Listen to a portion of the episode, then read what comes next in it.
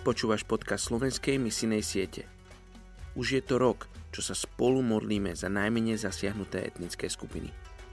Sme veľmi vďační za každého z vás, ktorý pridáva ruku k Božiemu dielu na tomto svete.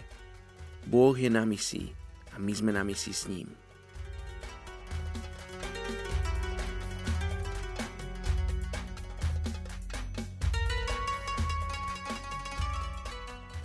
Je 6. október, 1. Petra 1, 15, 16, no rovnako ako je svetý ten, čo vás povolal, aj vy buďte svetí v celom svojom počínaní, veď je napísané buďte svetí, lebo ja som svetý. Dnes sa budeme modliť za etnickú skupinu jezídi v Turecku. Jezídi sú kurdskí ľudia, ktorí vyznávajú staré náboženstvo súvisiace so zoroastrizmom, ale ktoré má pozostatky hinduizmu, judaizmu, kresťanstva a islamu. Ich pôvod je v Iráne, Iraku a Turecku. V Iraku boli za posledných niekoľko desaťročí toľkokrát násilne prenasledovaní, že niektorí utiekli do Turecka v nádeji, že nájdu bezpečnosť a možnosť presťahovať sa na západ.